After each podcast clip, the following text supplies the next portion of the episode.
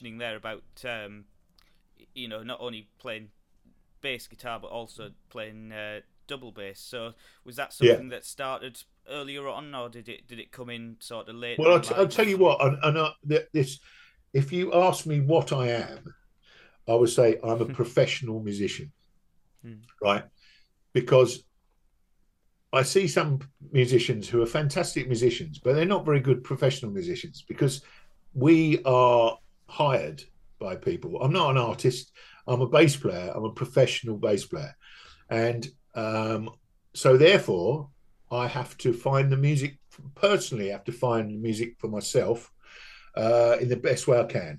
Right. So, and I'm really good at that. I like I, all music I play, and I find the music in it, and I'll play. I'll find the groove that is required, and I'll be very, very satisfied if I walk out and I've provided that groove to the person who's booked me, that that's being a professional professional musician.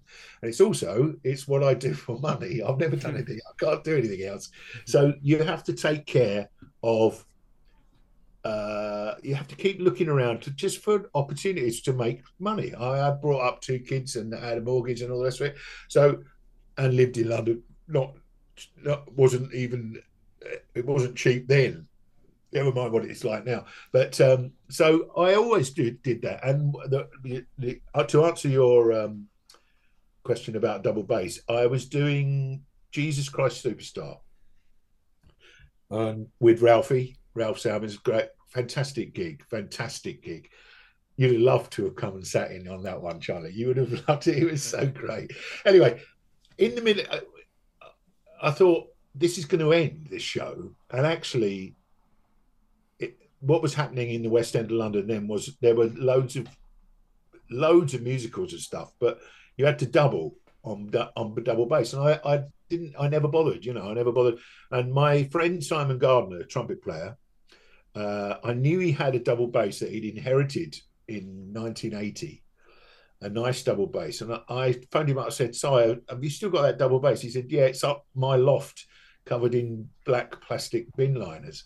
And I said, "Well, if I have it restored. Can I can I borrow it? And um, and I thought, well, I've never been to college and I've never had formal training in anything.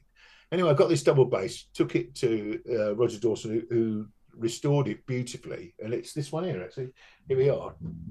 Uh, uh, and I started going to lessons, and I thought, well, I'm going to, I'm going to learn this, learn this, see what happens, and there's a, there is a way there is a method of, of playing double bass you know the simandl method uh, mm. fred simandl from 18 mid 1800s or something. Uh, and there's a way of playing it. And i found a teacher around the corner who i'd worked with on sessions. I'm, I'm on bass guitar he's in this in this double bass section. A lovely man michael lee. And he said i said look i can read all the studies he said, but what do you do with this huge expanse of black wood ebony here? What do you do? And he went, fantastic, because he was he was very, uh, very analytical, very very anally retentive, very OCD about how to teach. And he got me playing, and, and I was mad for it, absolutely mad for it. Playing Arco, it was my hobby. Anyway, because I was mad for it, people found out that I was playing double bass, and I got a call from Pete Murray, the keyboard player, and he said, "What are you doing this afternoon?" I said, "Well, nothing." He said, "Well, I've got a session at, at CTS. It, was the old studios in Wembley. It's not there." Uh, and we, I need a bass player. You play double bass, and I went, "Well, yeah." He went, "Come on in." So I was in, and I've been frightened to death ever since.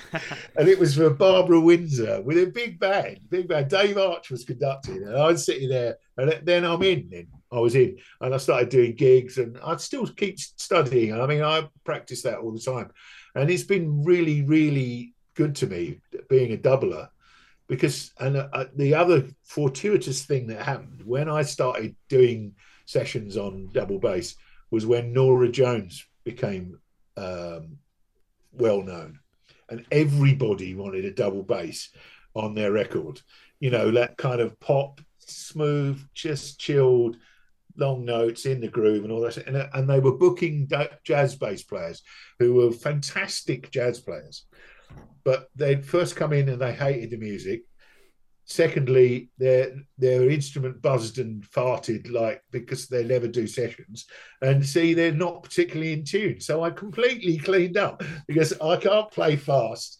I can't play fast, but I get a great sound out of this bass, which I bought off of Simon. Eventually, he he, sold it to me, um, and so I just put played pop double bass, which was very good for me. Really, really good for me. And you see it every now and again. I've done some amazing things on it. You know, of Herbie Hancock with Vinnie and uh, Wayne Shorter on double bass. God, that was frightening. But uh, yeah, so that's I, I as going back to what I said. I'm a professional musician. I make my money playing bass. And my great friend Phil Todd, saxophone player, said, "Steve, adapt or die." and to some extent we all have done that haven't we i mean you you know i've seen i've seen years gone by drummers buying simmons kit and going what the is what is this what you know buying the whole set of simmons drums in order because they were adapting or dying i mean you you do it the same your drum kit is quite different from what it what people played 40 years ago you know because you you you you what you're required to do is to have that cymbal and that thing and that you know sensibility and that knowledge of this and that. And if, if you don't adapt you you will die you know. I've, I've said this many many times but what you put into music you get straight back out again. It's the most karmic way of living your life as far as i'm concerned. Because if, you know if you don't look after it it won't it will just go away from you you know? I mean and I, unfortunately i'm still enthusiastic after uh, nearly 50 years of doing it. Uh, i'm still just as enthusiastic about it. I, I, you know I've, I've got cds coming through the door today because I want to listen. I, have been on Google or on Amazon and gone, oh, I fancy that. I quite fancy that, you know. Uh, so I'm still as enthusiastic about it, and it comes back to you. I mean, you know, people book me because, well, especially in the year in the the time when I used to do jingles. Uh, there used to be loads of jingles about. I used to rush around Soho doing them most days of the week, and they, were invariably sound alike um, things, you know. And so I, I, I, I sort of gained the knowledge of what makes that bass sound sound like that. Da, da, da, and I'll, consequently, I've got a house full of bass guitars that making different things, you know, making different sounds. But hey, as I say, adapt, adapt or die. Yeah, totally. And you know, having that stuff and also that sensibility is what keeps keeps the phone ringing. You know. Yeah, and yeah. Also, you know, having that want to listen to music, and also, you know, I can see from the the, the, the music stand behind you, the want to yeah. practice as well, which. Oh God, yeah. Well, I mean, I'm upstairs. Have. This is my biggest bedroom in my house, and I've got the double bass and one music stand, and then I've got a, a music stand here for the the bass guitar studies that I play. So it's all on hand, and I, you know, I go for a pee, and I stop on the way in, and stop stop on the way out. And so it's kind of a good way to end it. We're just wondering if there's any. You've had some really good uh, bits of advice there that you've um, bestowed upon us. I wonder if there's any sort of other key things that you've been told throughout your career that you've uh, passed on to other people. Uh, oh, I don't know really. I just try. I don't know. I mean, I've never taught music, taught, taught, give le- given lessons, and in fact, these sort of things have really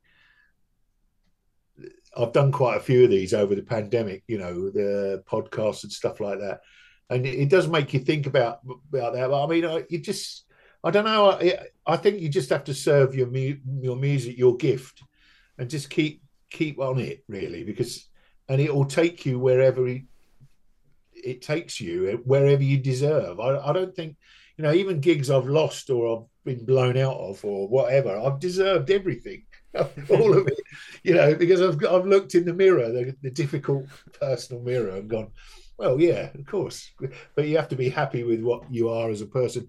You know, there's some people I was never going to get on with.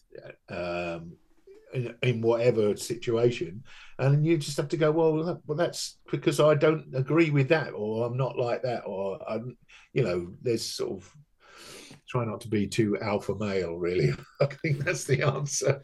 as a bass player, but you do have an un, untold power as a bass player. That's for sure. You know, I, I mean, I thought it was going to be an e- people say oh, it's easy bass, and it? it's only got four strings or five, uh, and it, you know, it couldn't be further from the truth. You know, if you play a wrong note, everyone looks around and looks at you. Yeah. You know, because it, it, it's it's the bottom of the chord. You know, I mean, it's immense responsibility, but I do love it, and I have.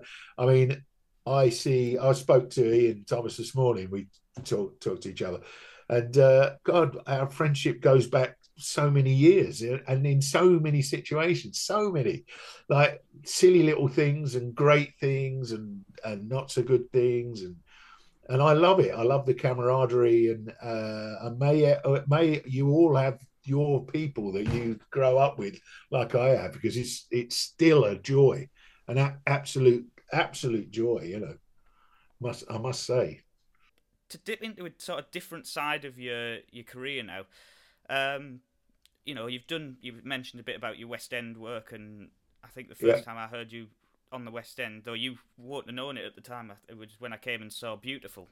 Okay, yeah, yeah, um, yeah. And you know what a show that was. You know the the band. Yeah, yeah, it was it was a, it was a good one. You know, quite quite the setup, and um, my mate Adam Dennis on that, and yeah, yeah, Adam, Adam Goldsmith as well. Neil, yeah. yourself. That was an amazing know, band. Really, amazing, really amazing band. Yeah. And then obviously I've seen that sort of core of that band a few times since with with Cassidy and yeah, uh, doing yeah, nice little gigs. gigs. Yeah, yeah. And I've got that album on on my shelf. Oh, there we go. Yeah, still yeah, a, yeah. a great album to to listen to, and I think you know there's a fair few different players who have done odd bits on that. Uh, yeah. On on that uh, particular album, but yeah, sort of working in the West End's one thing, but you've also done a lot of work with um, orchestras. So I have, how, yeah. How, how have you found that sort of going in as a rhythm section and adapting to? Oh yeah, being under the uh, stick of a conductor and. Well, I'll go back to my formative years where I didn't go to college and I'd when I was 17, I used to dep in the Palladium Panto, uh, which was an incredible show. It had a full orchestra in the pit, about 25, 26 strings, harp. There were no synths then, 1977. This is so uh, there was an upright piano, and there might have been an electric piano, full brass section. And I was, I'd never followed a conductor before in my life and I I was I was available. It was twelve shows a week from the beginning of December until the end of February. So it was a big chunk of work. And the bass player, there was never a, any dep policy. Um, you could be off. You took the gig, and the MD was a beautiful man called Gordon Rose. Uh, who used to run the big band at Morley College for many, many years. But he was the the musical director of the Palladium. And I got put in, and I went in there. And after my first dep, he came up to me and he said, If I didn't think you were going to be a really good player, I might not have you in here again. He said, But watch my stick, watch me. He said, Learn. He said, and he said to me, Learn the double bass. And I didn't. I didn't for another 20 years, but uh, I ended up being in there all the time. And I realized that it's another art playing with because strings play there brass play there. Uh, an orchestra plays all over the room, and and they and the, the, focus is on on the on the stick. Now, going back to what we were saying about bass, the responsibility of the bass, it's a nightmare because you are the bottom of the beat. You are the bottom of the beat, and I've had a few tussles uh, over the years. I must confess, but I've kind of got good at it I, hopefully I've got good at it, and I'll tell you two stories. The, the, I was I wanted to be better, so when I was about 18, 19, I used to drive to uh, of Vale studio, BBC Maida Vale. It's just been sold, um, and in that stu- in that building there were six studios. Studio one was the symphony orchestra. Studio two was the where the choirs were. It's a very ambient room. Studio three was where the radio big band was. Studio four and five were little tiny studios where broadcasts went on because uh, they used to broadcast things that went out really late at night, the truckers hour and all they used to call it. Uh, and the BBC had to record a certain amount of live music in order to what give them needle time to play records. So it was, uh, and in uh, Studio Six was the strings of the radio orchestra. So there were like hundreds of musicians every day, every day. And I used to drive down all the time.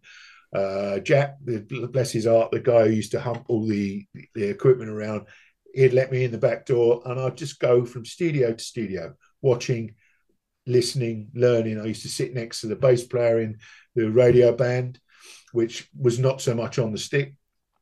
And I'd go and sit in the, the studio, Studio Six, with the radio orchestra, which was light, very light pop music, classical music, with a huge string section and a little rhythm section set over to the. And my great friend, uh, who used to take me all around studios, a guy called Kenny Hollick, who was a session drummer uh, I used to do a nightclub gig with him when I was 17, and he used to take me. I used to drive to his house, and he'd take me to studio, and I'd sit there with a pair of cans on, just drinking it all in.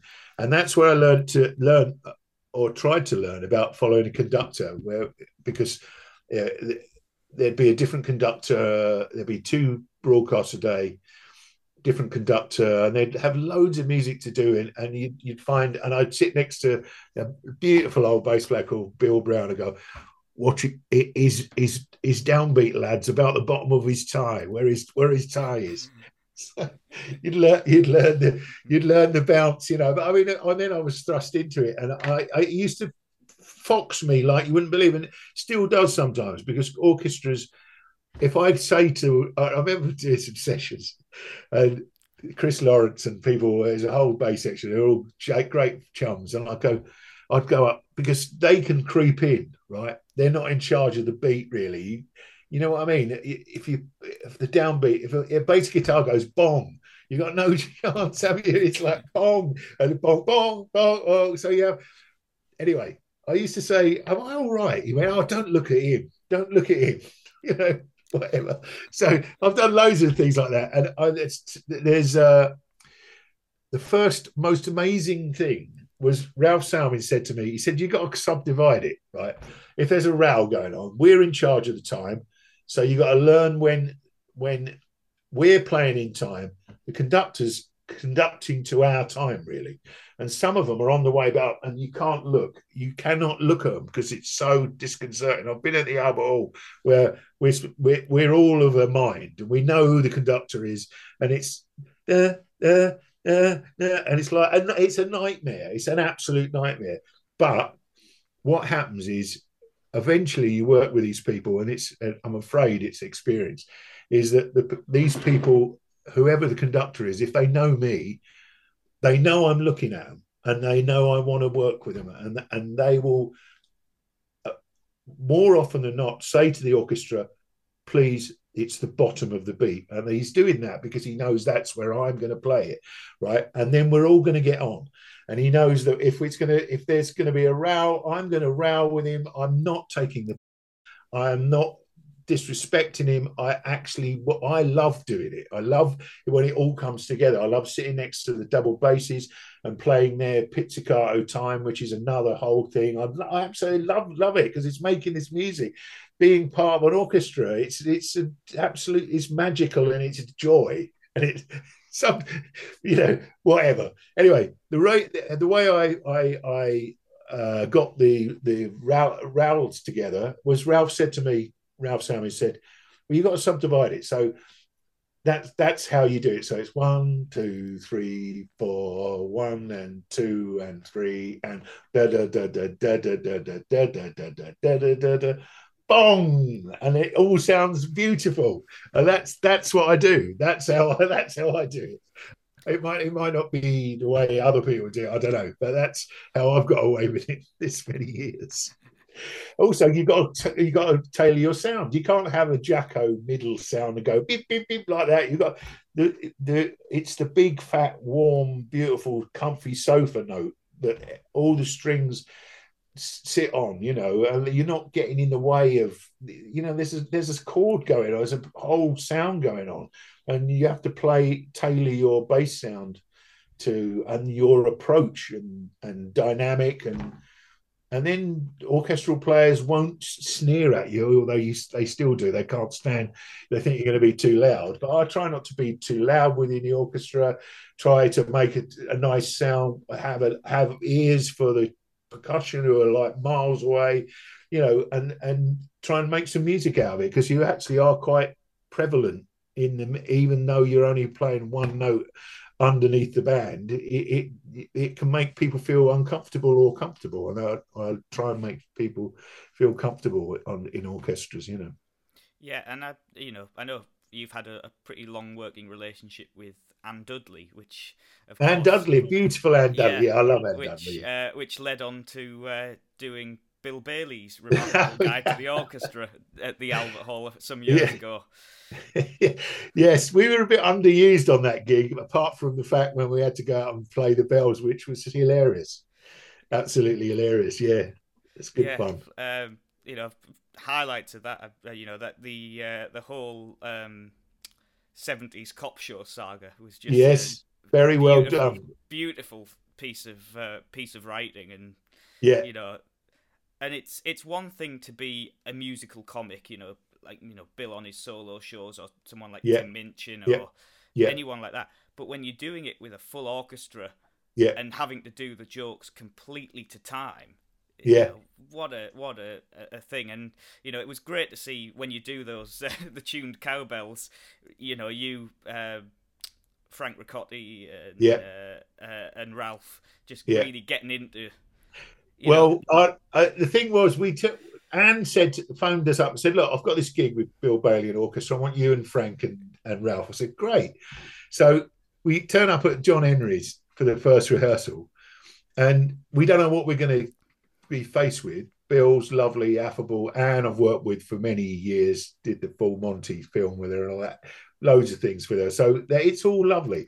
And he went, listen, guys, he says, uh, I bought these Alpine bells. You fancy have a go on them? And we couldn't say no because really there was nothing else to play. They were only little tiny bits.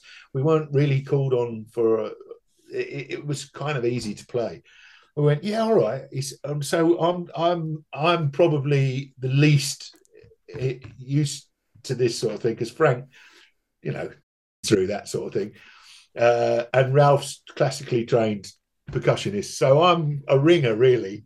Anyway, and of course Bill's there, and and we get the first eight bars together. And the re- the way we do it is we write our initial over the note in in the score, right? So we've got this how this has sacred piece of paper that went everywhere on tour when we went on tour.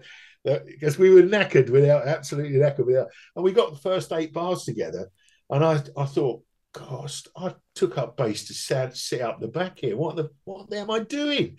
What am I doing? But we were in then, and it was so much fun. And of course, we were suggesting things like we got all run round the run round and like be annoyed at him and all the rest of it. And the one at the Albert Halls, we we it's great.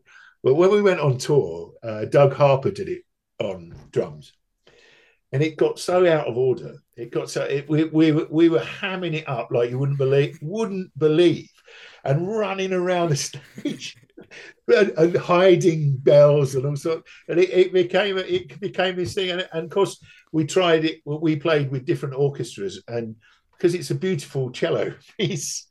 Isn't it written as? Um, and, uh, and of course, we always used to sit up in front of the cello players, and they were always in hysterics as they were uh, on the album. All that, yeah, career highlight. More people are talk to me about that than about bass well, playing. it's it's funny. Um, I can't remember who said it, but uh, it was a quote I heard a long time ago about how all comedians want to be musicians and all musicians want to be comedians. well, I thoroughly, I thoroughly enjoyed it, and uh, the thing was that I, I, I without getting too kind of. Uh, um, uh, psychiatrist about it. I was I was a very shy little boy, believe it or not. And actually, I I I when it, it was until I started playing with my dad, and I'm not really a nervous person ever now. but I was a very kind of shy and nervous kid. And I remember when we were doing it, uh, about to go on in t- White Tide's house, I was thinking if if little Steve Pearce could see see me doing this. It, I mean, I would probably died of fright actually, but because it's. It, uh, but I really enjoyed it. It's. It, it, was. It was a lot of fun, really. You know, like I mean, I don't mind hamming it up, and it's. It was very well written sketch, wasn't it? It. It. It worked. Yeah, it, it was. It was just. You know, just the idea of it. Of oh yeah, we'll do. We'll do the the swan from the Carnival of yeah. the Animals, and yeah, yeah. we'll play it on tuned cowbells. It'll be a laugh. Exactly. Yeah. Yeah. You know, and yeah, um, as as as you say, it came over brilliantly, as did that whole that whole thing. You know, as unloved yeah, yeah. as you may have as you may have been on the on the job. But it was, no, it was good. It was great. it was lovely. I mean, as I say, it was a really nice project to do, and and well, we had things they had to be played right, but they weren't technically demanding. And then we are in at the deep end. But yeah, Anne Dudley, she's abs- absolutely lovely. I've done lots of things, uh, orchestral things with her as well, with the concert orchestra, BBC Concert Orchestra, where I work with quite a lot. You know. Yeah, and you know, I mean, sort of just to wrap us up, if there's you know of you know on the, the podcast, we like some uh, some amusing amusing stories, and uh, I'm sure with a, a, career as long as yours, you've had a few uh, a few over the years of you know sort of what's the most sort of mad, wacky, you know, crazy session that you've that you've done. Okay, right. I, I, uh, well, we got Isobel. If Isobel Griffiths phoned me and said, um, I've got this day at Abbey Road for this artist, and um, I'm not quite sure where how this one's going to go. So I think you should charge quite a lot of money. I mean, all right, okay, that's fine. Um, I've had a list of um, bass. I've had a list from her about the exact bass guitar she wants you to play, and I thought, okay, and she said, but there's quite a long list about all these things. So said, uh, this whole thing, and everyone got one. It was me, Ian Thomas, John Parricelli, and Pete Murray on keyboards at Abbey Road. And um, anyway, I, I, said, I don't know what this is about. A, a Lakland five string. I've got a Sadowski. It'll be fine. It'll all be fine. Anyway, we turn up, and it's this little girl who's uh, very, comes from very rich parents and she hardly speaks English. I think she's I think she was from Portugal or Spain. I can't remember. Um, and she had a, just a list of lyrics, and so we've got this massive um, language barrier, no music, no demo. Uh, and she starts singing, and we're we're going right. Well, we better take this on. It, and it, it it became because she was getting cross with us as well, which is really brilliant. It's like we're doing our very best. I mean, you couldn't get more four more beautiful, and I'm including myself in this affable, caring, wanting to please, wanting to help, wanting to make your music. And she, I, I remember, I never, I never forget. She said to Yanto, "Here, here, round thing, play a round thing." So he's hitting the cymbal. No, no, round thing and it's the tom. So the toms, the tom and the cymbal was both the round thing. So he was getting the needle over there, right? And in out of four of us, there'd be two of us ourselves laughing like this, trying to not to laugh, and then be one of us with the ump. So it, and it'd go round the four of us all day. Anyway, it was it was in Studio Three upstairs at Abbey Road, and we and we're sitting there and we're going, and we sort of cobbled this thing to get together. And the door opens, and Sir George Martin walks in, right, with Princess Margaret's son, Viscount Linley, right. We go, we go. This has got to be candid camera.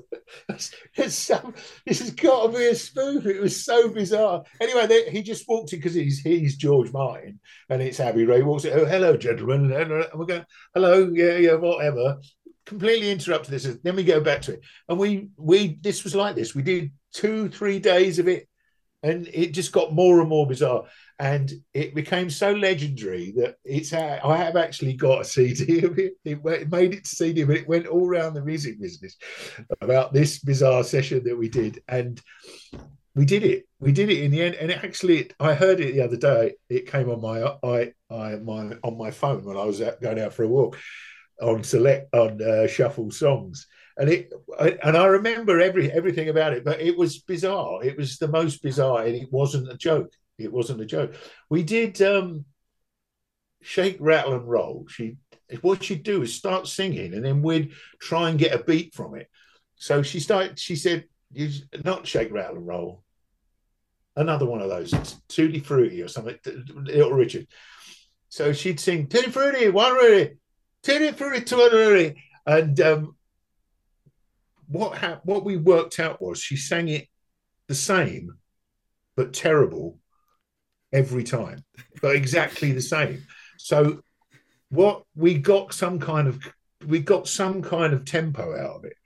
So what happened was she'd sing it, and then we'd Pete Cobbin, the engineer, would move it so that it worked on the tempo because she'd go across the beat and the, the time, but it all the phrases were in time.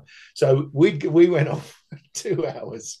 They recorded her, then we went back, and it was all lovely and things. So we, anyway, so that that was that was pretty mad. That was uh, things are coming to me now. I mean, you know, some things are really funny to us, but not maybe uh, people say you should write a book, and I'm thinking, well, I don't know whether people would be interested because what makes us laugh as musicians, we've got a weird sense of humor. It's only you know, and then when you're in the studio, yeah, there's kind of all that nervous energy going around, and so things become funny that aren't really funny outside of the studio. You know, it's always great to hear some of these.